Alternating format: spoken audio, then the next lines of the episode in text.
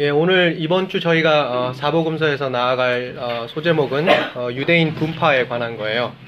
지난주까지 저희가 어, 제2성전기 유대교의 다섯 가지 특징하고 유대인 종말론, 유대적 종말론에 대해서 다루었어요. 오늘은 이제 지난주에 말씀드렸던 이 마지막 부분에 말씀드렸던 이 유대인, 유대적 종말론 거기에 대해서 좀 더 알아보려고 그러는데요. 특별히 이 유대적 종말론, 이 종말론이 일으킨 논쟁과 그 여파에 대해서 보다 자세하게 살펴보려고 합니다. 당시 유대 종말론이 일으킨 논쟁은 이제 이러한 질문, 이러한 한 가지 질문을 가지고 계속해서 일어났는데요. 뭐냐면요. 하나님께서는 과연 이 종말의 때에 어, 당신의 백성을 어떻게 구속하고 어, 구원할 것인가? 어, 이 질문이었어요. 하나님께서 과연 종말의 때가 이르면 어떻게 당신의 백성을 구속하고 구원할 것인가? 이 질문에 대한 유대교 내의 답변이 굉장히 제각각이었어요. 게다가 하나님께서 이제 누구를 소위 말해서 누구를 구속하시고 구원할 것이냐 이런 종말론적 문제가 그들 안에 더 큰 논쟁의 불을 지폈습니다. 서로 간의 대립과 어, 불일치도 당연히 일어났겠죠. 문제는 이러한 논쟁과 대립 그리고 불일치로 인해서 유대교 내에 여러 분파들이 생겼다라는 거예요. 어, 이 다양한 분파는 저희가 복음서를 대할 때 앞으로 계속해서 이제 마주치게 되는 그런 분파들인데요. 어, 그렇기 때문에 오늘 저희가 이렇게 한번 좀 자세하게 나누고 가는 게 좋겠다. 어, 이런 판단을 했어요.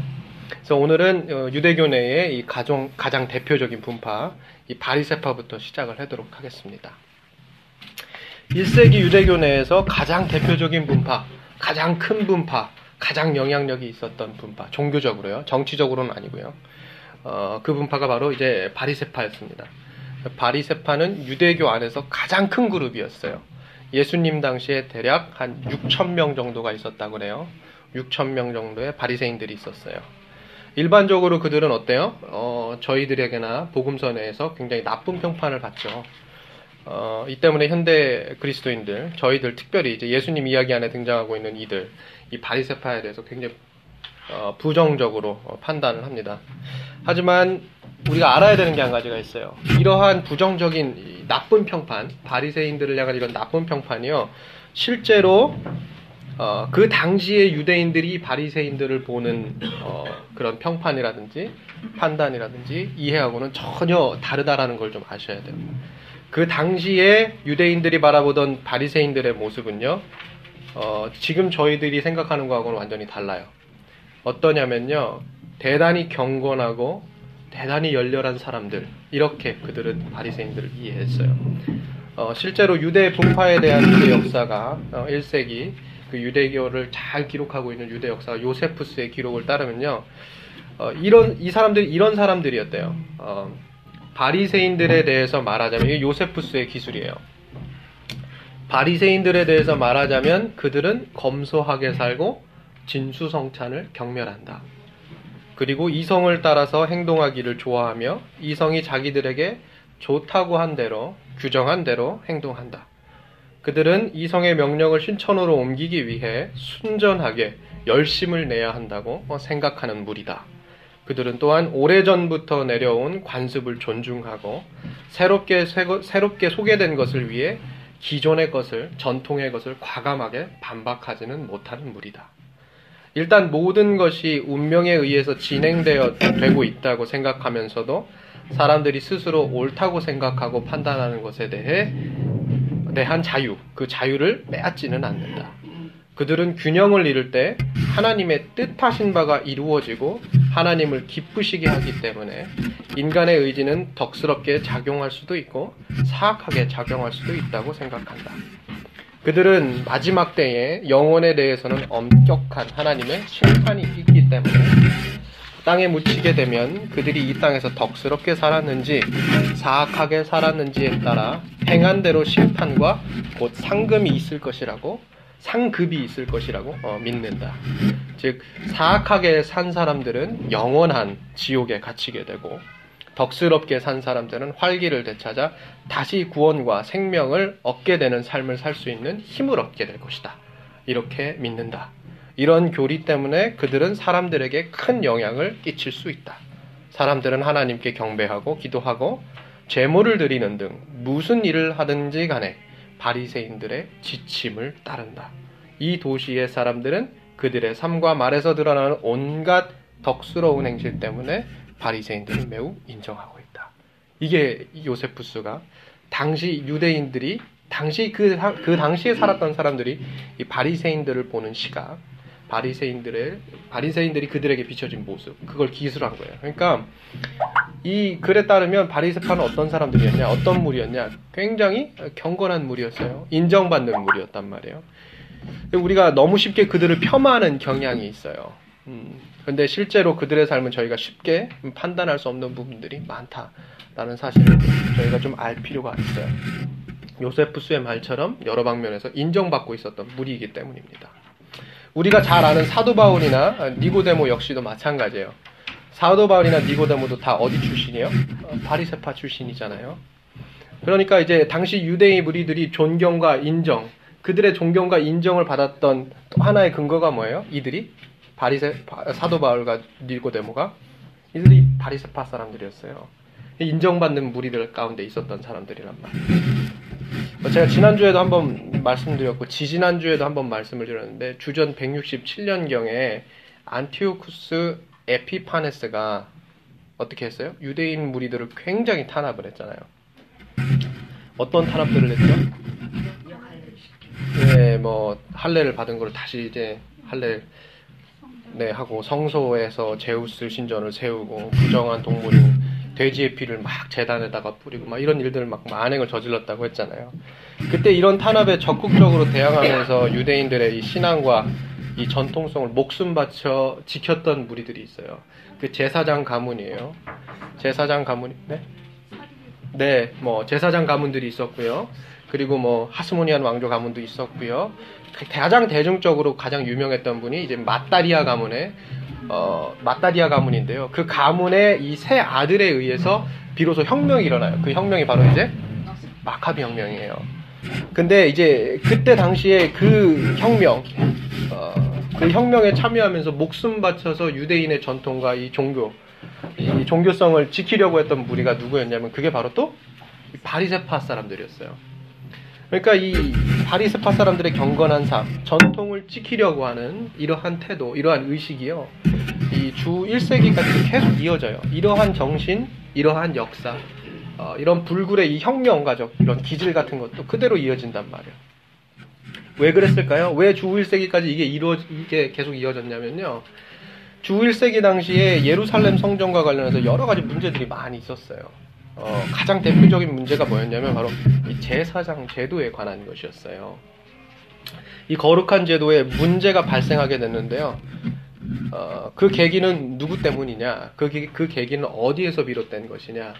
어, 바로 어, 로마 제국에 잘 보이려고 온갖 노력을 다했던 이 헤롯 대왕 때문이었습니다.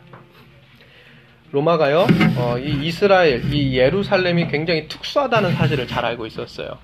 그래가지고 이 지역을 잘 다스려야겠다라는 어떤 지혜를 낸 거예요. 그 지혜가 어떻게 되느냐?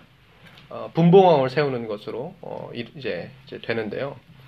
유대 반란의 역사와 그 교훈, 특별히 이제 이 마카비 혁명이라고 하는 이 역사를 경시하지 않은 태도라고 할 수 있어요.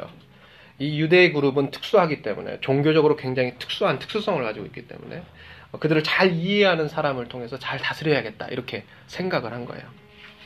그때 세운 분봉왕이 바로 이제 헤롯 대왕이에요. 네. 헤롯 대왕은 기원전 37년부터 기원 후 4년까지 어, 통치를 하는데요. 한 가지 재미있는 사실은 이 헤롯 대왕이요 유대인이 아니었어요. 음, 로마가 유대인들의 특수성을 고려해서 그들을 잘 다스려줄 왕을 세웠는데 정작 그가 어때요? 유대인은 아니에요. 그러다 보니까 이 헤롯 대왕이요 자기의 출신 그 출신 성분으로 인해서 자기가 혹시라도 해를 입을까 이런 걱정을 많이 했단 말이에요. 그러면서 로마 제국에 잘 보일 수 없는 정책을 펼칠 수밖에 없었어요. 거기에 계속해서 친로마 정책을 하면서 괜히 자기 자신 이 자기 자신이 가지고 있는 출신 성분 때문에 분봉왕의 자리에서 밀려나지 않게 계속해서 연결고리를 만들었어요. 여러 가지 참 많은 일들을 했죠. 북쪽 사마리아에는 로마와 아우구스티누스를 숭배하는 이제 신전을 그가 만들었고요. 예루살렘 성전 입구에는 독수리상을 세우기도 했고요. 그리고 카이사르, 뭐 시저라고도 하고 짜르라고도 하고 뭐 이러잖아요. 근데 이 로마의 황제 이름을 딴 도시 또 가이사랴를 건설합니다. 이게 다 헤롯 대왕의 작품이에요. 이 외에도 헤롯 대왕이 참 많은 일들을 하는데요. 중요한 건 뭐예요? 제일 중요한 건 이 친로마 정책 외에도 이 사람에게 맡겨진 가장 중요한 사명이 뭘까요? 유대교 내에서 일어날 수 있는 혁명이나 반란을 뭐예요? 미연에 방지하는 거. 이게 굉장히 중요한 거예요. 그에게 있어서 이것만큼 중요한 게 없어요. 사실은 그것이 로마가 헤롯을 유대인의 분봉왕으로 세울 때 그에게 요구한 가장 중요한, 가장 핵심적인 사안이었어요. 만일 그가 이 요구 사항을 잘 지키지 못한다면 어떻게 되겠어요? 어, 아무리 친로마 정책을 하더라도 폐위될 수밖에 없는 거예요. 어, 실제로 후에 그의 첫째 아들이었던 헤롯 아켈레오가 이 요구 사항을 잘 지키지 못해서 폐위를 당해요. 그리고 로마는 이 지역, 이 헤롯 아켈레오가 담당했던 이 갈릴리 지역을 총독 직할제로 어, 이제 다스리게 되는데 한 명씩 임기를 따라서 계속해서 보내요. 우리가 잘 아는 본디오 빌라도 총독은 그곳에 파견된 다섯 번째 총독입니다. 뒤에 사도 바울이 있을 때도 이곳은 계속해서 총독 직할제로 계속해서 다스려졌죠. 그래서 사도 바울 그 사도행전 특별히 보면 거기에 누구 총독 누가 있었죠? 베스도 총독이 있었잖아요. 그렇죠? 이제 그 지역을 그런 식으로 다스리게 됩니다. 이러한 정황들을 우리가 이해하면 헤롯 대왕의 입장을 어느 정도 이해가 이해를 할 수 있게 되는 거예요. 친로마 정책을 하면서 동시에 이 유대교의 이 반란과 혁명을 잘 다스렸어야 돼요. 이거를 미연에 방지를 잘했었어야 돼요. 그래서 그가 생각을 한 거죠. 어떻게 해야만 종교적으로 또는 정치적으로 이 반란의 소리를 미연에 막고 이 유대인들을 잘 다스릴 수 있을까? 이러한 고민, 이러한 질문 앞에서 헤롯 대왕이 선택한 방법은 뭐였냐? 바로 제사장 제도에 개입하는 거였어요. 어, 제가 저번 주에도 말씀드린 것 같은데요. 제2 성전기 유대교의 특징 가운데 하나가 유대인들이 어떤 공동체라는 거였어요? 성전을 중심으로 모여 있는 공동체라는 거예요. 언약 공동체요. 그러다 보니까 이 성전의 지도자들, 특별히 이 제사장들의 권한이 굉장히 막강했어요. 그리고 이 권한은 유대 사회 안에서 적지 않은 영향력을 행사할 수 있었어요. 따라서 만일 헤롯이 이 성전의 지도자들, 특별히 이 제사장들과 모종의 거래만 성사를 시킨다면 어떻게 되겠어요? 유대 공동체를 잘 다스릴 수 있게 되는 거예요. 유대인 문제는 간단한 것이 되는 거예요. 적어도 이 헤롯 대왕이 결국에 어떻게 되겠어요? 이들의 운신의 폭, 이 제사장들의 운신의 폭을 쥐고 흔드는 한 어떻게 되겠어요? 성전 지도자들은 바로 자신의 편에 설 수밖에 없게 되고 그로 인해서 어떻게 돼요? 유대인 반란, 혁명 이런 거는 미연에 방지할 수 있게 되는 거예요. 근데 바리새인들이요. 바로 이러한 정교 유착 관계를 굉장히 잘 알고 있었어요. 이 문제를 제기했던 인물들이란 말이에요. 그런 무리들이란 말이에요. 그러니까 어떻게 되겠어요? 그때 당시 어째, 언제요? 이 마카비 혁명 때부터 목숨 바쳐 이어져 온 그 정신 있잖아요. 그 정신이 이때도 발휘가 되는 거예요. 로마와 제사장 간의 유착 관계, 그로 인해 발생한 부정부패. 이런 것 때문에 이 바리새인들이 굉장히 성전 제도에 불만을 품었단 말이에요. 그리고 제사장 제도가 정결하지 못했고 그렇다고 해서 이제 계속해서 여러 차례 종교 개혁을 단행을 했습니다. 근데 그게 성공을 했을까요? 성공하지 못했을까요? 성공하지 못했어요. 왜 그랬어요? 그들은 정치적인 힘은 없었어요. 종교적으로 가르칠 수 있는 자리에 있었고 전통을 고수하면서 사람들에게 많은 영향을 끼쳤지만 그들에게는 실제적인 정사를 개입할 수 있는 어떤 여러 가지 정치적인 어떤 힘이 그런 커넥트가 없었단 말이에요. 그래서 굉장히 어떻게 어떻게 해요? 뭐 여러 차례 종교 개혁을 단행하긴 했지만 하나도 성공을 하지는 못했어요. 예를 들면요, 유대교의 가장 지배적인 의결기관, 뭐 정치적인 기관이라고 할 수 있는 곳이 이제 사내들인이라는 곳이 있습니다. 한 번쯤 들어보셨을 거예요. 비록 제한적이긴 하지만 상당한 정치력을, 정치력을 행사할 수 있는 유대기관이 바로 이 사내들인입니다. 근데 여기에 바리새인들이 거의 참여를 못했어요. 거의 들어가질 못했습니다. 다소의 바울도 바리세파 구성원 중에 한 명이었잖아요. 정치적으로 어떠한 힘이 그에게 있었다 없었다? 없었단 얘기예요. 그래서 사도행전 9장 1절로 2절을 보면요. 그가 다른 도시의 그리스도인들을 박해하러 갈 때에 자발적으로 정치력을 발휘하지 못해요. 그 어떻게 해요? 어떻게 합니까? 그가 대제사장의 서신을 구해요. 자기 사내들인으로 가가지고 그 서신을 구한단 말이에요. 예수님 때도 마찬가지예요. 바리새인들이 예수님을 좋아했어요, 싫어했어요? 죽이려고 했잖아요. 그런데 중요한 건 뭐예요? 예수님을 죽일 아무런 정치적인 힘이 그들에게 있다 없다? 없었어요. 그러니까 이들이 울며 겨자 먹기로 자신의 성전과 제사장 제도에 해를 가한 누구하고 공모를 하냐? 헤롯 당하고 공모를 해요. 그들과 계속해서 연계를 해야 돼요. 왜요? 싫지만 그들을 상대로 종교 개혁을 단행하기까지도 했지만 뭐 때문에 정치적인 힘이 없었기 때문에 그래서 그들은 그들과 계속해서 연계할 수밖에 없어요. 이에 반해 사두 사두개파 사두개파는요 정치력을 가지고 있었던 분파예요. 그들은 예루살렘에 기반을 둔 이 유대인들의 공의회에서 대단히 영향력이 있는 당대의 지도층이었어요. 사두개파는 어떤 사람들? 당대의 지도층, 정치력을 가지고 있었던 무리들. 사두개파 대, 대다수가 어떤 사람들이었냐? 다 제사장이었어요. 사두개파는 다. 이 사두개파가 다 어디 분파라고 했어요? 사도 제사장의 후, 후, 후, 뭐예요? 후손들이라고 얘기를, 말씀을 드렸잖아요. 이 사독 제사장 분파가 언제 막 급부상했어요? 아니요. 솔로몬 때부터 급 부상하잖아요. 다윗 때까지만 해도 사독이 이제 2인자급에 속했단 말이에요.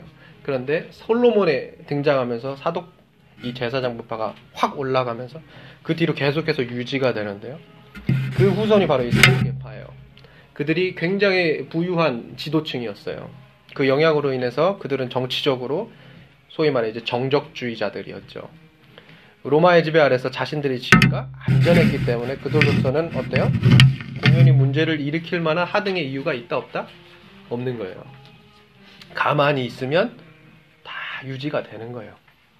실제로 그들은 로마의 집권 세력들과 굉장히 긴밀한 협력 관계에 있었고요. 혁명가들이나 이 반지도층 이런 정서를 가지고 있는 사람들 이런 사람들과 어, 같이 하지 않았어요. 오히려 그들을 자극하기만 했죠. 사두개파는요 종교적으로 바리새인들이 매우 가치 있게 여겼던 이 구전을 거부했고요 구약 성경을 정경으로 받아들이기는 했지만 실제적으로는 모세오경 토라만을 인정을 했습니다. 죽은 자 부활이나 천사의 존재를 믿지 않았고요. 따라서 마가복음 12장 18절로 23절에 언급된 이야기가 있어요. 차례로 일곱 명의 형제들의 아내가 된 여인에 대한 이야기. 그 이야기는 사실 뭐 때문에 어떻게 만들어진 거예요? 부활 사상을 조롱하기 위해서 만들어진 이야기예요. 음, 실제로도 그들은 미래에 대한 희망은 거의 없었어요. 거의 가지고 있지 않았습니다. 하지만 이것은 세상, 이 세상의 삶에 만족하는 사람들에게 낯선 태도는 아니에요. 네. 충분히 이 세상을 만족하는 삶, 굳이 미래에 대해서 걱정할 이유가 없는 거예요. 사두개파는 바로 어, 그런 무리였단 말이에요. 자, 여기에서 저희가 어, 계속해서 이 분파를 얘기하기보다 조금 쉬어가는 코너를 갖도록 하겠습니다. 지난주에 저희가 이제 고린도전서 11장하고 디모데전서 2장 같이 했잖아요. 기억나세요? 예. 제가 우리 여자 성도님들은 다 아멘하라고 했던 그 말씀 기억나시나요? 머리를 다 밀어버리고 진주를 다 빼버리고 자 그러면서 그걸 통해서 저희가 나눈 개념이 뭐였어요? 원독자 개념이었잖아요. 원독자 개념. 이 원독자 개념이라는 것은요. 이, 이런 거예요. 바로 고린도 서신이 최초로 기록될 당시, 어, 그 당시에 1세기 고린도 교회를 대상으로 이 서신은 쓰여진 것이고, 디모데 서신은 어때요? 역시 마찬가지예요. 1세기 때에 에베소에서 목회를 하고 있던 디모데에게, 그리고 또요, 에베소에게 어, 쓰여진 바울의 서신이다. 어, 이걸 아는 것으로부터 출발을 하는 거예요. 이걸 아는 것으로부터 출발을 해서 어때요? 우리가 이 두 서신을 읽고 이해하고 적용할 때 고린도 서신은 당시 고린도 지방의 언어와 문화와 사회와 역사를 고려해야 할 것이고 어떻게 해요? 디모데전서는 어때요? 당시 에베소의 문화와 역시 언어, 사회 그리고 역사를 고려하는 것이 중요하다는 거예요. 다시 한번 말씀드리지만 이 원독자 개념을 아는 게 정말로 중요해요. 왜냐하면 이 원독자 개념을 알 때 비로소 우리가 성경 내의 말씀을 보다 어때요? 객관적으로 읽어낼 수 있는 근거를 확보할 수 있기 때문입니다. 뿐만 아니라 이 개념으로 우리가 어떻게 돼요? 이 개념을 우리로 하여금 우리가 흔히 문자 그대로 해석하는 우를 범하지 않고 그 문자 뒤에 숨겨져 있는 그 뒤에 내포되어 있는 진리를 볼 수 있는 눈을 열어주기 때문에 이 원독자 개념을 아는 것이 정말로 중요하다. 이렇게 말씀을 드렸어요. 자, 그 예를 또 하나 우리가 재미있게 한번 들어보도록 해요. 자, 10계명의 제 5계명이 뭐예요? 내 부모를 공경하라. 내 부모를 공경하라. 이게 제 5계명이에요. 그러면 뭐가 부모를 공경하는 거예요? 부모를 또 공경하지 않는 건 무엇인가요? 무엇이 부모를 공경하는 것이고 무엇은 부모를 공경하지 않는 거예요? 이런 질문을 던질 수 있잖아요. 부모를 막상 공경하라고 하는데요. 그러면 어떻게 공경할까 알아야 될 거 아니에요. 말 잘 듣는 말 잘 듣는 거. 무조건 말만 잘 들으면 돼요. 부모가 강도예요.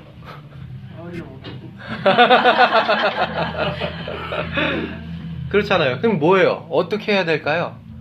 고민이 되잖아요. 질문을 던질 수 있잖아요. 그래가지고요, 이걸 잘 결정하려고 랍비들이 모였어요. 그래서 율법 조항들을 만들었습니다. 이거는 뭐요? 부모를 공경하는 것이고, 이거는 뭐요? 저것은 이제 또 부모를 공경하지 않는 것이다. 그래서 율법 조항을 수십 가지를 만듭니다. 그런데 이 율법 조항을 적은 책이 발견이 된 거예요. 그 문헌에 여러 가지 조항들이 있었는데요. 한 가지 조항이 복음서하고 밀접한 관련이 있어서 소개를 드릴게요. 그 조항은 이렇게 기록되어 있습니다. 부모가 살아있는데도 불구하고 부모에게 유산을 받은 자녀는 그 마을에서 누구든지 보는 즉시로 돌로 쳐서 죽일지라 이렇게 됐어요. 뭐라 그래요? 무엇이 부모를 공경하지 않는 거래요? 부모님이 살아계심에도 불구하고 먼저 유산을 받는 태도. 요새는 다 받아요? 여기 돌로 다 쳐야겠네. 돌로 다 쳐야겠어요. 그 부모, 부모 일찍 죽이라는 거예요? 뭐예요? 부모님이 살아계심에도 불구하고 부모님께 유산을 받는 일. 이거는 뭐예요? 부모를 공경하지 않는 일이 돼요. 그래서 그 자녀는 엄중하게 처벌을 받게 되는데요. 그 처벌은 다름이 아니라 그 마을에서 돌로 쳐서 죽임당하는 거예요. 아시겠어요? 자, 지금 원독자 개념 지금 계속 가는 거예요. 자, 그럼 우리 생각나는 본문이 있어요. 이 율법 조항하고 관련해서. 누구예요? 탕자. 탕자 어땠어요? 누가 보고 15장에 나와 있는 탕자 비유. 탕자. 둘째 아들. 이거 생각할 수 있잖아요. 제가 지금 여러분에게 설명한 이 문화적인, 역사적인, 이 율법 조항이라고 하는 이 배경을 가지고 한번 생각을 한번 해보세요. 둘째 아들이 어떻게 했어요? 아버지가 아직 돌아가지 않은, 돌아가시지 않았는데 어떻게 했어요? 유산 먼저 받아가지고 갔어요. 아버지께서 아직 안 돌아가셨는데 먼저 가져갔어요. 아버지가 죽었으니까 가져간 거 아니에요? 아버지는 안 돌아가셨죠. 아버지 아직 안 돌아가셨잖아요. 그래가지고 어떻게 해요? 자, 보세요. 자, 갑시다. 아버지는요, 그런데 둘째 아들이 그렇게 나갔어요. 근데 이 둘째 아들이 돌아올 것이라는 확신을 가지고 있었어요? 없었어요? 있었어요 가지고 있었어요. 반드시 돌아올 것이라는 확신을 가지고 있어요. 그래서 기다렸죠. 맞아요? 맞죠. 계속 기다렸어요. 그런데 여러분 한번 생각해 보세요. 집에서 기다려도 되잖아요. 집 안에서 기다려도 돼요. 그래 안 그래요? 집 안에서 기다려도 되잖아요. 근데 어떻게 해요? 집 밖에서 기다렸어요. 아버지가요, 집 밖에서 기다려요. 이게 첫 번째예요. 생각해 보세요. 자, 그럼 두 번째 생각해 볼 일이 있어요. 아버지가 지금 집 안에서 기다리지 않고 어디서 기다린다고 했어요? 집 밖에서 기다린다고 했어요. 더군다나 아들이 이제 돌아왔어요. 돌아왔어요. 그러면 이렇게 하면 돼요. 아들아, 그래, 어서 와라. 어, 내가 얼마나, 이 아버지가 얼마나 기다렸는지 모른다. 어서 와라, 어서 와라 하면서 두 팔 벌리고 이렇게 반기면 돼요. 근데 어떻게 해요? 누가 보건 15장 본문에 의하면 아버지가 어떻게 해요? 달려가요. 뛰어갑니다. 왜요? 왜 뛰어가요? 그냥 이렇게 두 팔 벌리고 아들이 오는 거 맞이하면 되잖아요. 근데 막 뛰어가요. 왜요? 자, 이게 두 번째예요. 자, 세 번째, 마지막 세 번째 우리가 생각해 봅시다. 달려가서 아버지가 이제 아들을 품에 안아요. 어디를 안았다고 기록되어 있어요? 목으로 끼워놔. 목을 끼워놨다고 그러죠. 자, 한번 생각해 보세요.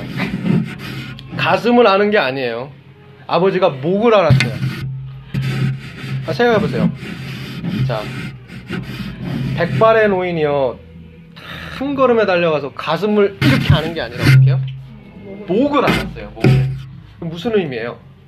그럼 세신자가 왔어요. 교회 세신자가 왔어요. 아, 우리 세신자 오셨어요. 아유, 환영합니다. 아유, 그럼 우리 옆 사람 우리 세신자분하고 허깅하시죠. 환영의 인사로 그럼 목을 이렇게. 목을 막 이렇게 합니까? 그, 그래요? 아니에요. 우리 가슴과 가슴을 가지고 이렇게 등을 투닥투닥 하잖아요. 가슴을 안아요. 허깅을 하죠. 가슴과 가슴을 안는. 이건 환영의 의미예요. 근데 이렇게 목을 끌어안는 건 뭐예요? 보호의 의미예요. 보호의 의미. 자, 그럼 생각해봐요. 아버지가 왜 집안에서 기다리지 않고 집 밖에 나가서 기다렸을까? 왜 보자마자 달려갔을까? 달려가서 그냥 가슴을 안고 악수하고 등을 두드린 게 아니라 목을 끌어안았어요. 아버지요, 아버지가 누가복음 15장에 나와 있는 이 아버지는 아들이 돌아올 것이라는 확신을 가지고 있었어요. 내 아들이 반드시 돌아올 것이라는 확신이에요. 근데 어떤 위험을 직면할 수 있어요? 돌에 맞아 죽을 수가 있는 거예요. 돌아오다가 돌 맞아 죽을 수가 있었어요. 자기보다 다른 사람이 먼저 보면 내 아들은 돌 맞아 죽어요. 그래서 밖에서 기다리는 거예요. 안에서 못 기다려요. 나도 볼 수 있지만 나도 내 아들을 볼 수 있지만 다른 사람도 내 아들을 볼 수 있어요. 그리고 다른 사람이 먼저 보면 어떻게 돼요? 누구든지 돌로 쳐서 죽이는 거예요. 그러니까 어떻게 해요? 아들 보자마자 달려가는 거예요. 그리고 어디를 끌어안아요? 목을. 누가복음 15장 탕자의 비유는요. 이런 이런 배경을 몰라도 어, 이해를 할 수 있어요. 이 본문은요. 기본적으로 아버지의 사랑에 관한 본문이에요. 그런데 이 문화적인 배경, 이 율법 조항이라고 하는 걸 우리가 알고 이걸 보잖아요. 그러면요. 이게 본문이 그냥 아버지가 용서해 주신다. 아버지는 사랑해 주신다. 이 아버지의 사랑에 관한 이야기다. 여기서 끝나는 게 아니에요. 실은 더 깊은 의미가 있는 거예요. 누가복음 15장에 나온 아버지의 사랑은 더 깊은 의미를 가지고 있어요. 자, 이 아들이요. 그 당시 문화적인 배경, 그 당시 역사적인 배경에 따르면 마땅히 어때요? 죽임 받아야 되는 사람이에요. 마땅히 죽어야 되는 아들이에요. 마땅히 죽어야 하는 아들을 대신해서 아버지가 지금 어떻게 하겠다는 거예요? 대신 돌맞겠다는 거잖아요. 대신 죽겠다는 거잖아요. 이 문화적인 배경, 이 율법 조항, 이 역사적인 배경을 알면요. 누가복음 15장의 내용이 더 깊어져요. 단지 용서하고 단지 받아준 아버지의 사랑이 아니에요. 마땅히 죽어야 하는 그 자식을 위해서 어때요? 아버지가 대신 죽겠다는 내용이에요. 그러니까 원덕자들이 살았던 문화적 배경, 역사적 배경을 알면 이 이야기가 조금 다르게 다가오는 거예요. 조금 더 다르게 다가와요. 이 율법 조항을 알면 아버지의 태도가 이해가 되는 거예요. 아, 그럴 수 있었겠구나. 왜 가슴을 안는 게 아니라 목을 끌어안고 아들을 이렇게 품었구나. 이것들이 이해가 되는 거예요. 그리고 아버지의 사랑이 단순히 용서가 아니고 단순히 그를 환영하는 게 아니라 목숨 바쳐서 그를 보호하는 것이구나. 여러분, 이게 우리 예수님께서 우리를 사랑하시는 그 사랑, 그 모습하고 뭐가 달라요? 이런 거 한번 생각해 볼 수 있는 거예요. 시간이 좀 있나요? 시간이 좀 있으니까 한 가지 더 해볼게요. 제가 시간이 없으면 이것까지 안 하고 그냥 넘어갈 생각이었는데 이게 이제 지도하고 관련된 거예요. 그럼 우리 그때 문화적 배경과 역사책을 사갖고 읽어야 되나요? 야, 그렇게까지 안 하셔도 돼요. 제가 하고 있잖아요, 이렇게. 자, 자 이번에 우리가 좀 독특한 방식으로 우리 성경을 한번 봤으면 좋겠어요. 제가 되게 많이 소개시켜드렸잖아요. 주석 방법론이라고 해서 막 되게 많잖아요. 근데 그, 가, 그 가운데 굉장히 의아한 방법론이 하나 있으셨을 거예요. 뭐. 사회과학적 방법. 도대체 이건 뭐야? 아니, 이건 또 뭐야? 어. 그리고 여러분 요새 성경을 읽을 때 현대 의학도 많이 사용하는 거 아세요? 여러분 십자가를 이해하려면 십자가의 고통을 이해하기 위해서 현대 의학을 많이 사용하시는 거 아세요? 그게 얼마나 고통스러운 건지를 설명해 주기 위해서 한번 인터넷 통해서 한번 찾아보세요. 예수님이 얼마나 어떠한 고통을 받고 죽음에 이르게 됐는지 이 현대 의학적 관점으로 설명한 걸 보시면 여러분 아, 그냥 눈물이 날 수밖에 없어요. 한번 꼭 찾아보세요. 자, 3천년 전의 일, 3천년 전의 이야기 한번 해- 생각을 한번 같이 해보시죠. 이스라엘 왕국이 초창기였을 때예요. 3천년 전. 그 당시 이스라엘이요. 오늘날 이스라엘, 이스라엘 안에 있는 이 셔펠라라고 하는 지역, 그 지역을 차지하고 있었습니다. 이 고대 팔레스타인은요, 그 동쪽 경계를 따라 아주 기나긴 산맥을 가지고 있습니다. 기나긴 산맥을 가지고 있는데 지금도 마찬가지예요. 이 산맥 안에는 고대의 도시였던 예루살렘, 베들레헴, 그리고 헤브론과 같은 지역이 있었어요. 그리고 그 지중해를 따라 펼쳐진 해안 평야, 오늘날 이 테라비브가 있는 곳, 어, 그 해안 평야가 있습니다. 이제 이 해안 평야와 연결된 이런 산맥들이 있죠. 이게 다 손이 다 산맥들이에요. 이 산맥들이 있어요. 그 산맥을 끼고 있는 이 땅, 특별히 이 단과 유다 이 서, 서남부 쪽, 요 지역이 이제 여기가 이제 셔펠라예요. 요 지역이 이제 셔펠라. 굉장히 어떤 지역이요? 부유하고 땅이 비옥하고. 그럼 테라비브가 이스라엘에서 가장 비옥한 곳이잖아요. 자, 이 지역이에요, 이 지역. 그럼 여기 가시면 여기 관광지 여기 아주 볼만합니다. 아주 볼만해요. 정말로 거기 참 좋은 곳이에요. 자, 그 셔펠라인데요. 어, 오늘날 이 셔펠라 지역이요, 어, 이스라엘 영토 안에 있고요. 지금으로부터 한 3천년 전 이스라엘 왕국이 아직 초창기일 무렵에 어, 그들이 차지했던 땅이기도 해요. 이곳 셔펠라에는요, 동쪽으로 이제부터 이제 서쪽으로 길게 뻗어져 있는 이러한 이제 산맥, 이 산맥 줄기가 있어요. 어, 그 골짜기가 있고 높은 산마루가 있고 이제 그 산맥에 다 그런 것들이 있는데요. 지금도 그렇지만 이곳 그 당시에 굉장히 비옥했고 울거진 이 참나무 숲과 어, 포도나무가 질비하게 있는 곳입니다.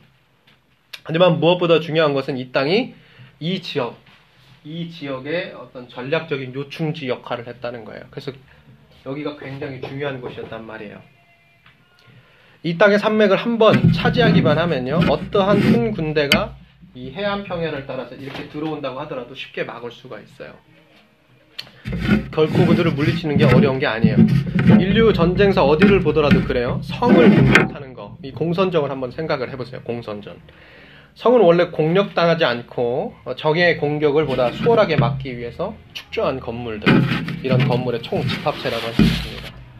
그러다 보니까 본래 이제 성을 공격하기 위해서 어, 그렇게 하는 싸움 있잖아요. 공성전. 이런 거는 굉장히 어려울 수밖에 없어요. 기본적으로 이 공선전을 제대로 하려면 그 공격하는 쪽이 이 수비하는 쪽의 병력이 한 3배 가까이 병력이 필요합니다. 그리고 공격하는 쪽은 언제나 이 공선전을 하는 이 과정에서 병력의 막대한 손실을 각오할 만한 그만큼의 이 많은 희생이 따르는데요. 그거를 이제 충분히 감수를 해야 됩니다.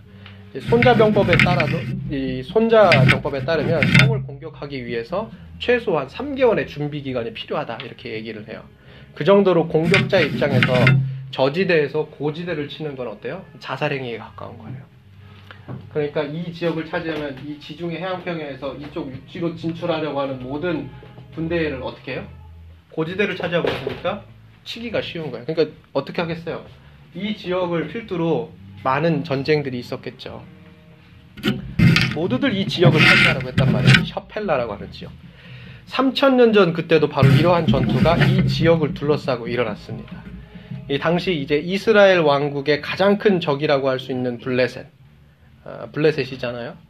어, 블레셋이 지중해 근방의 이 해안 평야에 살고 있었어요. 지난번에도 말씀드렸잖아요. 저번 주에도 여기 이 지역에 있었다고 했잖아요. 다섯 개 큰 도시. 이 연맹이 뭐야? 이 연맹이 블레셋이라고 했어요. 자, 이 사람들 본래 이제 크레테 섬에서 온 사람들이에요. 항해자들이에요, 항해자들. 그런데 해안 평야가 아니라 이제는 육지로 생활의 터전을 계속해서 확보하려고 한 거예요, 이들이. 그래서 이 동쪽에서 지중해 해안 평야로부터 이 육지로 계속 진출하려고 오고 뭐예요? 이스라엘은 계속해서 이 지중해 쪽으로 이제 경계를 넓혀가고 그러니까 이 둘이 어떻게 맞닥뜨린 거예요? 근데 어디서 맞닥뜨린 거예요? 셔펠라에서 맞닥뜨린 거예요. 이 사람들이 육지로 삶의 터전을 확보하려고 이제 셔펠라 쪽으로 들어오는데 정확히 말씀드리면. 이 셔펠라의 한 골짜기를 따라 이 베들레헴 오른편의 고지대를 차지하고 이스라엘 왕국을 둘로 딱 나눠가지고 차례로 이쪽 한 이쪽을 쓰러뜨리고 이쪽을 또 쓰러뜨리고 이렇게 하려고 한 거예요. 그렇게 해가지고서는 골짜기로 들어온 거예요. 그게 블레셋 사람들이 이 당시 3천 년 전에 이러한 블레셋의 움직임, 이러한 교묘한 움직임을 일찍이 간파하고 어, 이에 대처한 이스라엘 왕이 있었어요. 그 누굴까요? 누굴까요? 누구? 누구? 사울? 다윗? 누구? 누굴까요? 다윗, 다윗이에요? 사울이에요. 사울이 그랬어요. 이스라엘 초대왕 사울이요. 이걸 간파하고 여기서 맞닥뜨립니다. 거기서 딱 진을 쳐요. 그게 바로 사무엘상 17장의 장면이에요. 네, 그게 사무엘상 17장의 장면입니다. 사무엘상 17장을 보면요. 이스라엘이요. 엘라 골짜기에서 블레셋을 맞아가지고 전열을 벌입니다. 이 엘라 골짜기가요. 이 셔펠라 지역에 있는 모든 골짜기에서 가장 아름다운 골짜기예요. 자, 이 골짜기, 이 골짜기에 북쪽 산마루에 진을 치는 거예요. 북쪽 산마루에 이스라엘이. 어, 그리고 블레셋은 곧 전열을 가다듬고 남쪽 산마루에. 그러니까 이렇게 되는 거예요.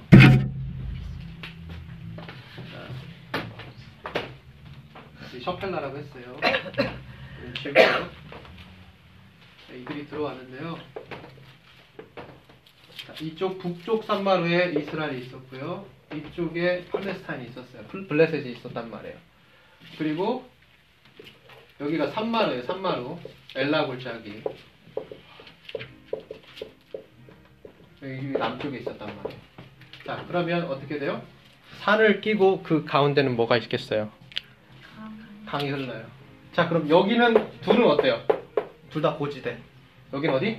저지대. 아시겠어요? 둘이 서로 응시하고 있어요. 누구도 서로 먼저 못 와요. 왜, 왜 그래요? 여기서 여기 치려고 먼저 내려오거나, 여기서 여기 치려고 먼저 내려오거나, 그러면은 전술, 그 전세가 어떻게 되는 거예요? 고지대 대 저지대 싸움이 되는 거예요. 그럼 여기서 먼저 내려오면 망하는 거예요. 여기서 먼저 내려오면 망하는 거예요. 그러니까 어떻게 돼요? 서로 몇 주 동안 그냥 보기만 하는 거예요. 그게 사무엘상 17장 얘기예요.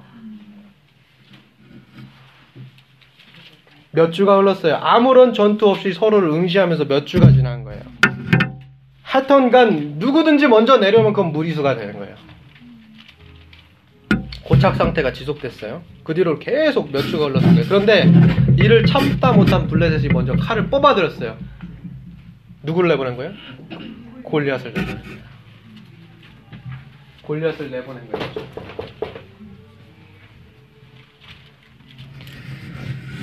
그, 그 사람이 그 블레셋 그 거인이 그 거인 장수가 이스라엘 향해서 소리를 쳐요. 뭐라 그래요? 너희는 한 사람을 택하여 내게로 내려 보내라. 뭐래요? 내게로 내려 보내라. 내려 보내라. 이게 지금 그거예요. 산마루가 있고요. 밑으로 내려오는 거예요. 골리앗이. 내려 보내라. 아직 내려오진 않았죠. 내려 보내라. 이러한 형식의 1대1 전투는 근대 전쟁사 어, 굉장히 비일비재하게 어, 등장하던 방식입니다. 이것은 큰 전투로 인해서 양쪽 진영 모두에서 흘리게 될 엄청난 유혈 사태를 막아주는 한 가지 효과적인 방법이었어요. 그래서 블레셋이 어떻게 해요? 한 사람을 내려보냈어요. 어마어마한 거인. 성경은 그의 키가 여섯 규빗 한 뼘이라고 그래요. 여섯 규빗 한 뼘. 머리에는 노투구를 썼고 몸에는 비늘 갑옷을 입었고 칼과 창을 차고 있었어요. 그는 모두에게 엄청나게 위협적인 존재였어요. 누가요? 골리앗이요. 너무나 위협적이어가지고요. 이스라엘 군인 중에 어느 누구도 그하고 싸우려고 했어요? 안 했어요? 안 했어요. 아무도 안 싸우려고 했어요. 그건 뭐예요? 죽음에 이르는 길이에요. 죽음에 이르는 길이요. 근데 한 사람이 나서요. 누가 나서요? 양측 소년 다윗이 나서. 다윗이 그 블레셋 사람이 하는 말을 들어요. 이스라엘을 모욕해요. 하나님의 군대를 모욕해요. 그리고 이렇게 말합니다. 이 할례 받지 않은 블레셋 사람이 누구이기에 살아계신 하나님의 군대를 모욕하느냐? 그럼 곧장 사울에게 나아가서 사울 왕에게 가서 뭐라 그래요? 내가 가서 싸우겠다 그러잖아요. 그러나 사울이 그런 글을 보고 어떻게 해요? 허락하지 않아요. 매우 꺼려요. 이유가 뭐예요? 다윗은 소년이고 골리앗은 강한 용사. 근데 싸움이 어떻게 돼요? 다윗이 골리앗을 이기고 이스라엘에 승리를 하죠. 자, 생각을 한번 해보자는 거예요. 여기서부터 시작을 합시다. 사울 왕이요, 다윗 다윗을 보는 것과 우리가 다윗을 보는 것이요 그렇게 크게 다르지 않아요. 아직도 우리는 다윗을 어때요? 약자라고 생각해요. 다윗과 골리앗의 싸움을 마치 약자가 결코 이길 수 없는 강자를 이긴 하나의 사건 그렇게 생각해요. 그리고 오늘날에도 유효하다고 생각을 해요. 하나의 신앙적인 메타포로 뭐라고 그래요? 이 다윗과 골리앗 싸움을 통해서 우리가 늘 뭐예요? 이 불리한 싸움 하나님 도와주시면 이긴다. 우린 늘 항상 약자고 세상은 늘 강자. 자 이런 메타포예요. 진짜 다윗이 약자고 골리앗이 강자예요. 그럼 실제로 제가 이제 그걸 한번 말씀드리려고 그래요. 이게 그래서 사회과학, 뭐 의학 이런 것들이 들어오면서요. 이 텍스트를 볼 수 있는 넓어지는 거예요. 자, 한번 생각을 해봐요. 우리가 다윗을 약자라고 불러요. 왜 그래요? 왜 다윗 약자예요? 체구가 작고 체구가 작고 그리고 소년이고 골리앗은 크고 예. 거인이고 왜 다윗을 약자라고 불러요? 왜요? 또 양치는 목자. 골리앗은 어려서부터 경험이 많은 용사. 전사예요. 근데 가장 중요한 건 뭐예요? 블레셋 용사 골리앗, 이 강한 전사 골리앗은 당시 현대 무기를 다 가지고 있었고 뭐예요? 다윗은 뭐예요? 투석구 하나 있는 거예요. 투석구 하나. 물매와 돌 다섯 개. 허리춤에 그 목자의 제국, 이 주머니에 돌 다섯 개 넣고 투석구 하나 있는 거예요. 여기서부터 시작해봐요. 이것 때문에 우리가 다윗이 약자라고 생각해요. 다윗이 가진 게 뭐예요? 투석구 하나요. 고대 전쟁에는요 세 종류의 전사가 있었어요. 세 종류의 전사. 첫 번째 기병이 있었어요. 두 번째 보병이 있었고요. 세 번째 포병이 있었어요. 첫 번째 기병은 말 그대로 말을 타거나 마차를 타고 전투하는 사람들이에요. 보병은 칼이나 방패, 갑옷을 입고 전투에 임하는 자들이었어요. 그리고 포병은요 궁수들이었는데요. 중요한 것은 고대 이 전쟁사에 나와 있는 이 포병, 이 궁수들은요 대부분이 어떤 사람들? 투석구를 이용한 사람들. 네. 다윗이요 그냥 아무것도 아닌 핫바지가 아니에요. 그걸 아셔야 돼. 이 투석구는요, 역사적으로 볼 때 여러 지역, 여러 나라에서 사용했는데요. 영어로는 sling이라고 그러고요. 고대 그리스어는 κέστρος라고 그러고요. 일본에서는 투석대라고 그러고, 우리말로는 뭐예요? 물매, 무릿매, 또는 어, 줄팔매라고 하는데요. 성경에서 다윗이 쓴 무기가 바로 이 sling, 투석구예요. 물매입니다. 이 물매가요, 고대부터 사용된 대표적인 투사병기였어요. 전사들이 사용하던 병기, 무기였단 말이에요.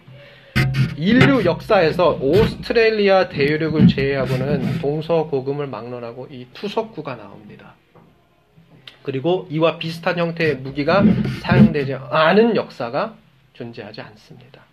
이 투석병으로 처음 재미를 본 역사 속의 첫 군대는 누구냐? 바로 아시리아였어요. 아시리아. 공선전 당시에 애용한 투석병들이 고각 사격을 잘하기 때문에 정확도도 굉장히 높았어요.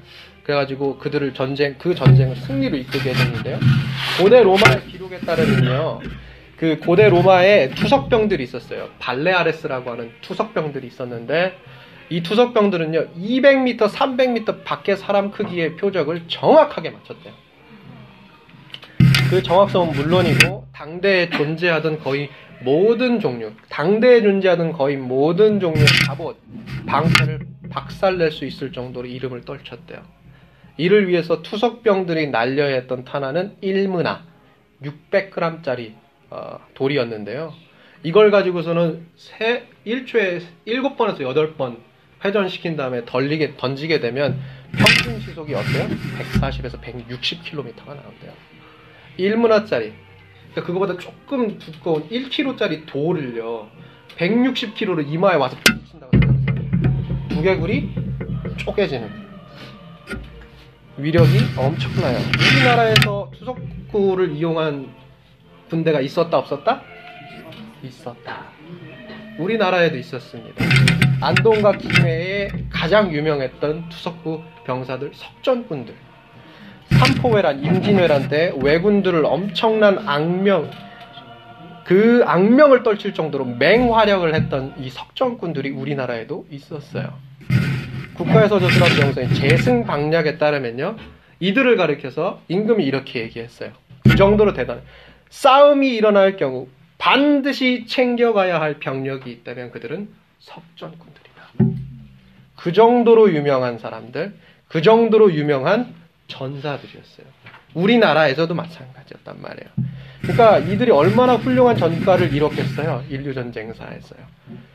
참고로 김해에서는 아직도 전통적으로 이 석전놀이가 진행이 되고 있어요. 한 가지 우리가 또 빼놓지 말아야 하는 것이 있어요. 그것은 바로 이 둘의 전투가 엘라 골짜기. 그랬잖아요. 엘라 골짜기에 있었다고? 엘라 골짜기에서 벌어졌다는 거예요. 근데 여러분 엘라 골짜기에 있는 돌이요. 다윗이 엘라 골짜기에 있는 돌 주웠잖아요. 어디서 가져온 게 아니에요. 거기서 주운 거예요. 이 돌이요. 여타 지역의 평범한 돌들과 그 밀도가 완전히 달라요. 이 골짜기의 돌들은 모두 황산 바륨으로 구성된 돌들로서 일반 돌보다 약 2배에서 3배에 가까운 밀도를 가지고 있어요. 그러다 보니까 현대 문헌에 따르면요. 특별히 이제 탄도학하고 관련된 이 문헌에 따르면요. 당시 다윗이 가지고 있을 것이라고 추정되는 이 투석구를 가지고 다윗이 이 엘라 골짜기에서 주순 돌, 황산 바륨으로 구성된 이 돌, 이 돌을 가지고서는 전력으로 장전을 해서 던지게 되잖아요. 그 위력이 어느 정도냐면요. 45구경 권총 한 발하고 맞먹어요. 그러니까 그 권총으로 한 발 맞는다고 생각해보세요. 이마에. 직사하는 거예요. 게다가 우리가 투석병들 200m, 300m 가량 떨어진 곳에서도 정확히 맞춘다고 했잖아요. 다윗이 골리앗하고 떨어져 있는 거리가 200m가 안 돼요. 그럼 위력이 얼마나 대단했겠어요? 당시 고대 전쟁사의 관점에서 볼 때 다윗은요, 그냥 허름한 물맷돌 하나 이렇게 가죽끈 들고 간 게 아니에요. 위험한 살상 무기를 들고 간 거예요. 그 자리에 나선 거예요. 뭘 가지고요? 엄청난 살상 무기를 가지고. 다윗이 물매질을 한다는 것 때문에 그가 현대 무기를 가지고 있지 않다? 이런 오해를 가지시면 안 돼요. 그래서 그가 약자다? 이런 오해를 가지면 안 돼요. 다윗은 무서운 사람이었어요. 그럼 우리가 골리앗을 한번 보죠. 골리앗은 어때요? 그는 보병이었어요. 전사 3개 타입 중에 두 번째 타입, 보병이었단 말이에요. 그가 이스라엘 상대로 모욕적인 발언을 하면서 one-on-one combat 하자 그래. 1대1 승부하자. hand to hand fight 하자는 얘기예요. 그때 그가 기대한 것이 다윗과 같은 투석병이 아니었어요. 누구였을 것 같아요? 보병이었어요. 보병. 성경을 보면 그래서 그가 이렇게 해요. 삼상 17장 44절. 내게로 오라. 뭐요? 내게로 오라. 오래요. 뭐 때문에? hand to hand fight 하겠다는 얘기예요. 네 살을 공중의 새들과 들짐승에게 내어 주리라. 중요한 phrase가 뭐예요? 내게로 오라. 내게로 가까이 오라 이거예요. 한 번 붙자. 원어원 컴뱃 하자 이거예요. 사울도 이와 비슷한 기대를 가지고 있어요. 사울도 이렇게 생각했어요. 보병이니까 보병으로 싸워야 된다. 어, 어떻게 해요? 다윗 때려다 놓고 뭐예요? 검 주고 방패 주고 갑을 입혀요. 왜요? 그렇게 싸우라 이거예요. 사울도 그런 기대를 가지고 있었어요. 골리앗처럼 보병 대 보병 싸움할 거라고 생각했어요. 그런데 다윗만 전혀 다른 기대를 가지고 있었어요. 다윗은 그렇게 안 싸워요. 그렇게 싸우려고 하지 않았어요. 왜요? 그는 전 생애가 투석병이었어요. 전생애가 물매를 사용해서 자신의 양무리를 사나운 종족으로 보호하는 것이었어요. 투석병이었단 말이에요. 그의 장점 바로 거기에 있었습니다. 그래서 우리가 이걸 생각해야 돼요. 골리앗은 그리고 그의 무기는 모두 근거리 전투에서만 효력을 발휘할 수 있는 무기라는 거예요. 그런데도 우리가 다윗을 약자로 부르는 이유가 뭐예요? 그가 이길 수 없는 전투라고 하는 이유가 뭐예요? 또 하나의 이유가 있잖아요. 왜요? 골리앗 때문이죠. 골리앗이 너무 크잖아요. 골리앗은 경험 많은 큰 거인 장수. 근데 우리가 골리앗을 매우 잘못 이해하고 있어요. 골리앗은 그저 보이는 게 전부가 아닌 사람이에요. 이에 대한 힌트가 사무엘상 17장 곳곳에 숨겨져 있습니다. 그가 분명 강하고 위대한 전사라면 무언가 그하고 어울리지 않을 것 같은 이미지, 참으로 당혹스러운 이미지들이 거기에 있습니다. 가장 대표적인 게 뭐냐면요. 우리 우리말 성경에는 좀 잘 안 나와 있는데요. 그래도 조금 나와 있어요. 방패를 내세운 한 사람 이렇게 번역이 돼가지고 나오는데요. 성경이요 골리앗이 한 사람을 앞세우고 다윗에게로 점점 가까이 나아갔다는 거예요. 여기서부터 여기 내려가는데요. 강한 용사라며요. 장수라며요. 이 사람이요. 한 소년의 손에 이끌려서 가는 거예요. 이상하지 않아요? 그래요? 이상하죠? 엄청난 거인이에요. 한 소년의 손에 이끌려서 골짜기 아래로 천천히 내려옵니다. 이게 첫 번째예요. 뭔가 이상하죠? 왜 눈이 나빠요? 생각해봅시다. 두 번째. 이 성경이요. 그의 둔한 움직임에 대해서 얼마나 상세하게 기록하고 있는지 몰라요. 원문으로 보면 더 확실해집니다. 다윗이요. 이스라엘이 머문 이 북쪽 산마루에서요. 빠르게 이쪽으로 튀어나갑니다. 그러면서 돌팔매질을 해요. 물매질을 할 때 골리앗은 어때요? 전혀 준비가 안 됐어요. 칼이나 방패조차 빼어들지 못해요. 장수라면서요. 위대한 장수라면서요. 뛰어난 장수라면서요. 손살같이 내려온다고 해서 거기에 반응을 못해요? 칼도 못 뺐어요. 방패도 못했어요. 마치 그날 그에게 일어난 일들을 전혀 눈으로 볼 수 없다는 듯이 그의 반응이 이상할 정도로 느려요. 최고의 용사인데 다윗이 너무 잽싸서 그래요. 우리말로 잘 번역 안 됐는데요. 사무엘상 17장 43절을 보면요. 골리앗이요. 이렇게 다윗에게 말해요. 네가 나를 개로 여기고 막대기를 가지고 내게 나왔느냐 이렇게 얘기하는데요. 원문으로 이 구절을 보면 여기에서 골리앗이 얘기한 막대기가요. 하나가 아니라요. 막대기들인데요. 복수예요. 그러니까 다, 골리앗이 지금 다윗을 보고 뭐라고 얘기하냐면 네가 나를 개로 여기고 막대기들 가지고 지금 나한테 왔냐 이런 거예요. 그런데 이상해요. 다윗이요. 17장 40절을 보면요. 막대기를 하나 들고 있어요.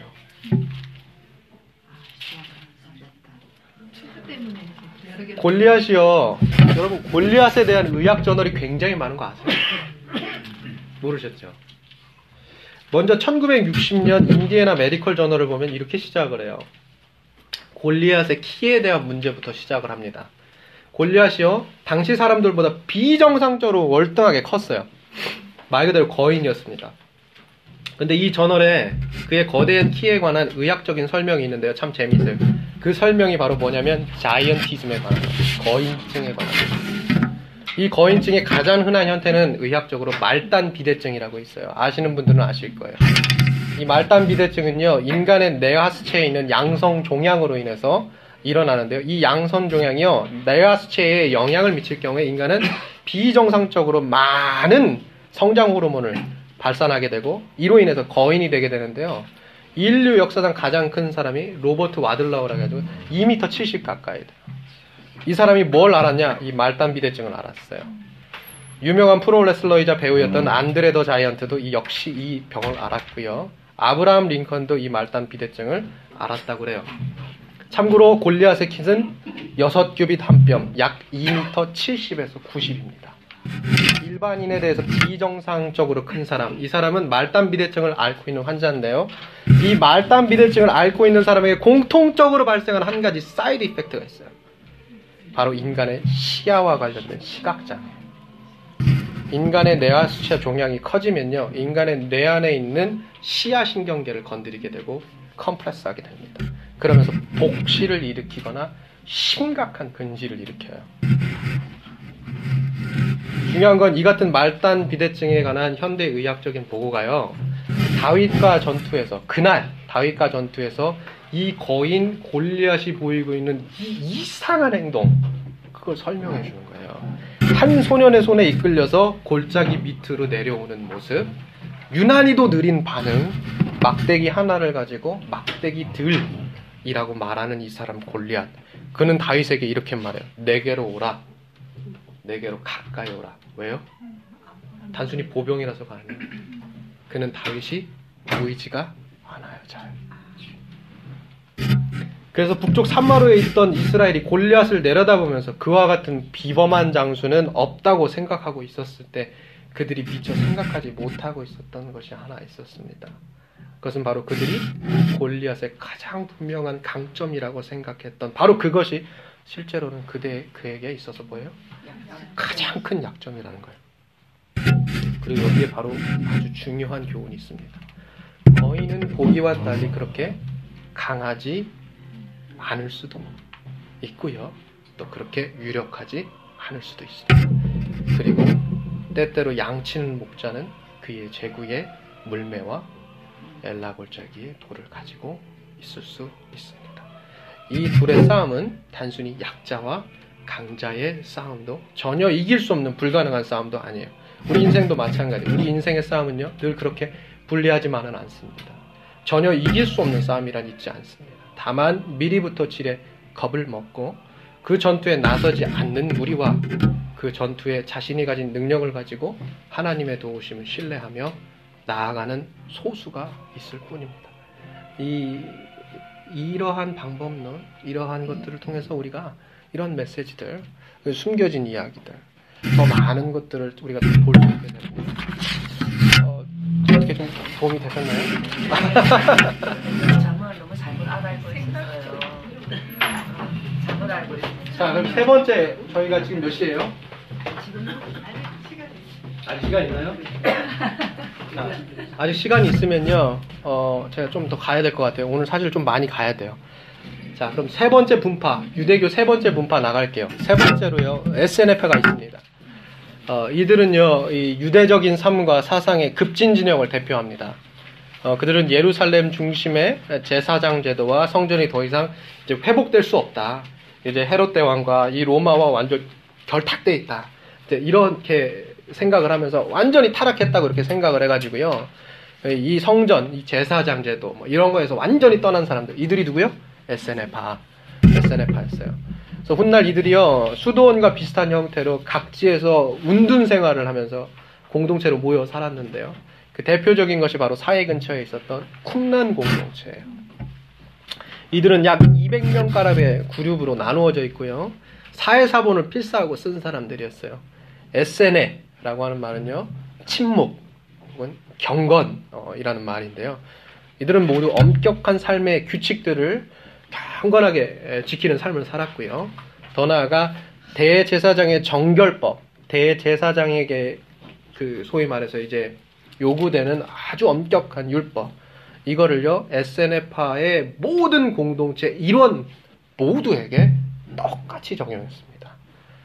어, 여기에는 심지어 매 식사 전, 아침, 점심, 저녁이죠. 네, 그 식사 전에 목욕하는 것도 포함이 되어 있습니다. 그 정도로 경건하고 아주 금욕적인 삶을 살았던 그리고 성경을 필사하면서 살았던 공동체. 당시 성전과 제사장 제도가 타락했다고 생각해서 거기서부터 완전히 나온 공동체 SNF파. 어, 가장 대표적인 성경의 인물 누구요? 세례 요한. 세례 요한. 빈들에 있었던 사람. 이 세례 요한이 바로 SNF파 사람이었습니다. 음, 지난번에도 이 얘기를 한번 했었는데요. 어, 이건 좀 제가 좀 넘어가도록 할게요. 어, 마지막 어, 넷째로요. 넷째 분파는 누가 있었냐? 이제 세 사철학, 혁명가 분파가 있었습니다. 지난번에 살짝 말씀드렸는데 흔히 시칼이라고 하는 그룹, 어, 그 그룹하고 굉장히 비슷한 여러 가지 면에서 비슷해서 좀 오해를 사기도 하는데요. 시칼이라는 말이 뭐예요? 이 단검을 품은 사람들이에요. 가슴에 단검을 품고 있는 사람들. 그래서 로마 결탁했다고 생각하는 유대교의 지도자 아니면 여러 유대인들 그들을 이제 암살하던 사람들이 바로 이 시카리 분파였어요. 어, 품속에 있던 담검을 빼어들어가지고 말고의 귀를 잘랐던 누구요? 어, 베드로. 아마 이들 가운데 하나가 아니었을까 생각이 됩니다. 이 시카리를 포함한 혁명가 그룹들은 예수님 당시에나 죽은 후에 심지어 사도 바울이 활동하면서 사도행전에 기록되어 있던 이 베스도가 유대 총독에 있을 때까지도 활발하게 활동을 하면서 로마에 대항해서 줄곧 폭력혁명을 일으켰습니다. 이들을 우리는 흔히 나중에 열심당원이라고도 부르죠. 그러다 보니까 또 하나 기억할 그룹들이 있어요. 열심당원 하니까. 매국노를 우리가 기억을 해야죠. 예수님 당시에도 매국노가 있었다 없었다? 있었어요. 나라 팔아먹은 사람이 꼭 있었어요. 오늘날에도 있고요. 자, 대표적인 예가 바로 세리였어요. 세리. 예, 그들은 세금을 징수하는 사람들이었고 이 세금을 걷어서 로마에게 바치기도 했지만 더 많이 걷어서 어떻게 요 자신들의 입속을 챙겼던 사람들이에요. 그래서 이들은 조국의 원수이기도 하면서 사람들의 손가락질을 당했던 사람들이에요. 소위 창기와 창녀와 동급으로 취급됐던 그룹들. 그들이 바로 매국노였어요. 근데 한 가지 재미난 사실이 있어요. 정상적으로 보면 열심당원과 매국노 이 두 그룹이 한 자리에 있으면 되겠어요? 안 되겠어요? 이 둘이 만약에 한 방에 있어요. 그럼 어떻게 돼요? 열심당원이 칼 뽑아가지고 찍는 거예요. 그게 정상적이에요. 둘이 같이 있으면 된다, 안 된다? 안 돼요. 근데 놀라운 게 뭐예요? 예수님의 열두 제자 가운데 세리 마테, 열심당원 시몬이 같이 한 방에 먹고 자고 3년 동안 있었어요. 둘이 싸웠어요? 그래요? 그렇지만 어찌됐든 간에 가슴에 품었던 칼을 가지고서는 한 사람, 다른 한 사람의 가슴에다가 칼을 꽂는 이러한 유혈 사태가 있었나요? 없었어요. 절대 한 자리에 있을 수 없고 있어서도 안 되는 세리와 열심당원. 이들이 3년 동안 함께 밥을 먹을 수 있었다. 말도 안 되는 일이 일어났어요. 이게 되게 놀라운 일이에요. 이런 일이 어떻게 가능해요? 거꾸로 질문할까요? 왜 오늘날 우리 교회는 이런 게 안 돼요? 왜 안 됩니까? 한번 좀 생각해 보시기 바래요. 저희가 제2 제2 성전기 이 유대교를 다루다 보니까 로마가 또 적지 않게 언급이 돼요. 앞으로도 로마에 대해서는 계속 사복음서를 보시면서 알게 이제 다루게 될 텐데요. 여기서 저희가 간략하게 신약 성경 안에 흘러들어온 로마의 영향에 대해서 어, 살펴보겠습니다. 로마의 법에 관한 거예요. 예, 이게 신약 성경에서 특별히 지난번에도 말씀드렸지만 복음하고 굉장히 밀접한 연관이 있다 이렇게 말씀을 드렸어요. 그래서 우리가 복음을 설명하는 방식이 어때요? 죄인에서 의인이 되었다라는 어떤 법적인 판결에 가까운 법적인 표현입니다. 근데 이게 우연이 아니에요. 왜요? 이 로마법에 당시에 영향력을 받았던 그 당시 어떻게 보면은 그 당시의 사람들 그리고 또 누구예요? 사도 바울. 사도 바울도 그런 영향을 받았기 때문에 그가 누구였어요? 로마 시민이기도 했고요. 그래서 이제 로마서의 구원에 대한 그의 용어들이 대부분이 다 어때요? 이 법적인 표현들이었단 말이에요. 법적인 용어들이었어요. 우리가 모두 죄인이었으나 예수님을 믿음으로 말미암아 의롭게 되어 의인이 되었다. 자, 이러한 표현들이 많이 많이 등장을 하게 되는 거예요. 이게 다 대표적인 복음에 대한 설명들이죠. 그런데 그 당시 세계가 로마의 법체계 아래에서 그 영향을 받았기 때문에 이런 구원이라는 용어, 이런 죄인이 의인이 되었다라는 이런 용어, 이런 것들이 있었다라는 걸 한번 좀 생각해 보시면 좋을 것 같아요. 그리고 저번에도 말씀을 드렸지만 1540년대에 교회가요, 동, 어, 서방과 동방으로 나뉘게 돼요. 서방은요, 아직까지도 그 소위 말해서 이제 뭐예요? 그 사도 바울 이후에 이 법적인 용어, 복음에 대한 이 법적인 표현 이런 것들을 그대로 유지하고 있고요. 동방은 따르게 가요. 동방은 어떻게 간다고 그랬어요? 병이 나왔다. 죄는 뭐예요? 죽음에 이르는 병이다 이렇게 얘기를 하잖아요. 그래서 구원은 뭐예요? 병에서 나음을 얻어가는 과정이에요. 예수를 믿음으로 말미암아. 그래가지고 어떻게 돼요? 이 판결처럼 죄인이 의인이 되었다는 일시적으로 사건 그 사건에 대한 판례를 일시적으로 하나님께서 판결해 주심으로 죄인 의인이 된 게 아니라 동방 같은 경우는 뭐예요? 죽음에 이르는 병에 걸린 한 죄인이 예수를 믿음으로 말미암아 어떻게 돼요? 구원으로 나아가는 거죠. 나음을 입는 과정이에요. 뭐예요? 예수님 우리가 우리 성경 말씀 보면 그렇잖아요. 주님이 채찍에 맞음으로 우리가 뭐요? 나음을 얻었도다. 이런 표현들이 동방 기독교에 굉장히 익숙한 표현. 어, 이란 거예요. 자, 또 우리가 예수님과 로마 제국에 대해서 한 번 더 생각을 해볼게요. 예수님께서 태어나실 당시에 로마 제국 황제가 아우구스투스였어요. 누가복음 2장 1절에 보시면요. 그때의 가이사 아우스도가 영을 내려 천하로 다 호적하라 하였으니 할 때에 그 영을 내린 이 아우스도 이 사람이 이제 바로 아우구스투스입니다. 어, 또 예수님께서 공생의 사역을 하실 때 그 당시 로마 제국은 티베리우스가 다스렸어요. 로마의 황제는 티베리우스였어요. 성경은 그를 디베리아라고 불렀는데요. 갈릴리 호수가 그의 이름을 딴 도시와 밀접해 있다고 해서 갈릴리 호수를 또 뭐라고 불러요? 성경이 디베리아 호수라고 불러요. 예수님의 전 생애가요 다 로마 황제들의 치하 아래 있었습니다. 그래서 예수님의 사역 가운데 늘 항상 로마 제국과 직간접적인 연관이 있었어요. 정치적으로 또는 종교적인 긴장을 일으키기도 하는 여러 가지 에피소드들이 있었어요. 대표적인 건 뭐가 있어요? 요한복음 8장에 보면 가늠하다 현장에서 잡힌 여인이 있었어요. 그게 되게 참 나쁜 게요. 가늠하다 현장에서 잡혔으면 여자뿐만 아니라 남자도 있어야 되잖아요. 근데 남자는 없었어요. 남자는 없고 여자만 있었어요. 이게 사실 예수님을 궁지에 빠뜨리려고 한 거예요. 이게 왜 예수님을 궁지에 빠뜨릴 수 있는 카드가 되냐면 원래 율법적으로 가늠한 여인은요 돌로 쳐서 죽이게 되어 있어요. 그런데 중요한 건 뭐예요? 이스라엘이 당시 로마의 속국이었다는 점이 중요한 거예요. 그러니까 이스라엘은 사람을 처형할 수 있는 권한이 있다 없다? 없어. 없어요. 실제로 나중에 예수님이 처형할 때 이스라엘 총독 빌라도에게 나가가지고 우리에게는 사람을 처형할 권이 없다고 그러죠. 그래서 이게 양날의 검이 되는 거예요. 예수님께서 만약 이 사태에 대해서 판결을 해가지고요. 그 여인 죽여라! 이렇게 하면 뭐예요? 로마법을 어기는 거예요. 근데 살리라! 그럼 뭐예요? 유대 율법을 어기는 거예요. 그러니까 이게 양날의 검이 돼요. 그야말로 최고의 카드가 되는 거죠. 예수님께서 이걸 어떻게 지혜롭게 극복하시냐면 갑자기 땅에다가 땅에 앉으셔서 손으로 막 쓰고 계셨어요. 무엇을 적었는지는 알 수가 없어요. 그래서 추측할 수밖에 없는데 성경학자들은 이 일을 이제 사람들이 짓는 죄의 목록이었다. 그걸 하나 예수님께서 적고 계셨다 이렇게 얘기를 하시는데요. 살인, 간음, 시기, 질투 뭐 이런 것들을 적었겠죠. 그리고 이렇게 말씀해요. 너희 중에 죄 없는 자가 돌로 먼저 쳐라. 이래요. 자, 이 말씀 왜 중요해요? 요한복음 8장 읽어보면요. 그 중에 나이 많은 자부터 돌을 땅에 놓고 떠나가니라 이래요.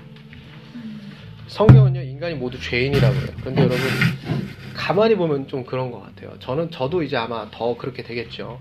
대, 대부분 이제 성도님들 보시면, 이제 같이 이렇게 대화를 하게 되고, 이렇게 하다 보면요, 어, 사람이 나이를 먹어가실수록 자기가 죄인이라는 거에 대해서 더 뼈저리게 느끼시는 것들 같아요. 예, 나이가 들수록 더 그렇게 되시나 봐요. 저는 잘 모르겠어요. 저도 그렇게 될 것 같아요. 그런데 이게 보면 그래요. 사도 바울 선생님도 그래요. 자기 말년에 기록한 디모데전서 보세요. 자신을 가리켜서 뭐라 그래요? 죄인 중에 괴수라고 괴수. 나이가 들수록 자기 죄성에 대해서 더 많이 이렇게 느끼나 봐요. 자, 그럼 우리가 로마에 관련해서 마지막 한 가지만 더 해볼게요. 종려주일에 대해서 얘기해 볼게요. 종려주일에 예수님께서 예루살렘으로 입성하세요. 그날이 하필이면 또 뭐예요? 로마 제국 치하에 있었던 개선 장군들이 전쟁에서 승리하고 수도로 개선식을 하던 날이었어요. 그들은 아마도 큰 백마를 타고 입성했을 거예요. 그런데 그때 예수님 뭐 타고 가세요? 나귀 새끼 한 마리 타고 입성하십니다. 로마 제국 치하에서 생각을 해보면요. 예수님의 이 입성 사건은 굉장히 급진적인 사건이에요. 하나의 정치적인 패러디라고 할 수 있습니다. 나귀 새끼, 우리 한번 생각해 볼게요. 나귀 새끼가 원래 묶여 있었어요. 그렇잖아요. 한 번도, 누구도, 어떤 이도 태우지 않은 그런 낙이에요. 아무도 주목하지 않는 낙이에요. 근데 예수님께서 제자들에게 말씀하시길 그 주인에게 가서 그 나귀를 풀어 주가 쓰시겠다 하라 이렇게 얘기하고 있어요. 가니, 가만히 보면요, 우리가 그래요. 우리가요 아무도 주목하지 않는 그런 나귀 새끼 같은 사람들이에요. 그리고 항상 뭐에 묶여 있어요.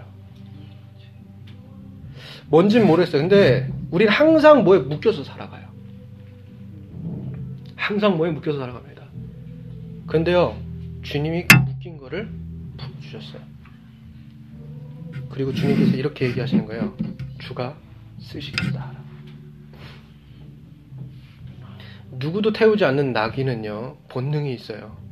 예수님을 태우는 순간 그 본능이 살아날 수밖에 없어요. 그런데 그 나귀가 본능이 죽어요. 예수님을 따르려면요, 묶여있던 우리, 본성을 가지고 본능을 가진 우리, 어떻게 해야 돼요? 이렇게 죽어야죠. 정리할게요. 유대교는요, 당시 유대교는요, 제2성전을 중심으로 크게 다섯 가지 사상, 어, 이걸 굉장히 자유롭게 공유하고 있었어요. 하지만 정치적으로 어, 로마 치하에 있으면서 갖은 모욕, 갖은 수모를 감내해야만 했습니다. 어, 다윗 가문은 제사장 가문의 한 분파로 전락해버렸고, 그 대신 에도민, 헤롯의 통치를 받으면서 예루살렘과 제사장 제도의 정결함을 지키는 유대적 과제에 커다란 제동이 늘 걸렸어요. 그러다 보니까 하나님께서 이 문제를 해결하실 것이라는 간절한 기대와 미래적인 소망, 종말론적인 예, 유대적 종말론 이것들이요 제2 성전기 유대교 안에 가득할 수밖에 없었습니다. 그리고 이 유대적 종말론은 유대교 내의 여러 분파들을 양성한 하나의 사상적인 요람이 되어서 종국에는 바리새인, 사두개인, 에세네파, 제4철학, 그리고 매국노와 같은 그룹들이 나타나게 되었어요. 자, 이 유대 분파 가운데 가장 큰 분파가 뭐예요? 바리세파라고 말씀, 바리세파라고 말씀드렸습니다. 6천 명 가량 된다고 말씀드렸어요. 그러니까 그 뒤로 사두개인이나 에세네파, 혁명가들의 수를 아무리 높게 잡아도 이들의 수가 뭐가 돼요? 2만이 채 안 돼요. 2만이. 이 유대 분파가 2만이 채 안 된다고요. 그런데요, 팔레스타인 전체 인구가 약 60만이에요. 요세푸스의 기록에 따르면 로마 제국 내 유대인 인구가 350만이래요. 그러면요, 이렇게 생각해 보셔야 돼요. 대부분의 유대인들은요, 이러한 열심, 열심으로 이러한 종말론이든지, 어, 이 성전기를, 이 제2 성전기를 둘러싼 이 신학이라든지 이런 것들을 공유하는 그런 그룹에 소속된 사람들이 아니었어요. 대부분의 사람들이 그런 사람들이 아니었단 말이에요. 그들은 그렇게 열심히 믿는 그룹이 아니었어요. 다들 먹고 살기에 바쁜 사람들이었어요. 그 당시 유대인들도 그랬다고요. 우리도 마찬가지 아니에요? 거꾸로일지도 모르겠어요. 우리도 그들과 정말 마찬가지일 것 같아요. 그 순서가 어찌되었든 간에 이 사실이 우리에게 주고 있는 교훈이 너무 분명해요. 단적인 예를 들어볼게요. 그리고 마치겠습니다. 많은 교회들이요, 흔히 제적, 출석, 이런 거 이야기하고 기입하죠. 교세를 확인하는 하나의 수단이기도 합니다. 근데 실제로는 거기 한 가지 더 애드할 필요가 있어요. 실제로 교회 안에서 그리고 교회 밖에서 교회 일에 인볼브하고 있는 일꾼, 제자들의 수를 기입할 필요가 있어요. 이 수를 차례로 비교, 해서 기록 기입하면 이렇게 될 거예요. 제적 150, 출석 50, 일꾼 5. 이 정도 되겠죠.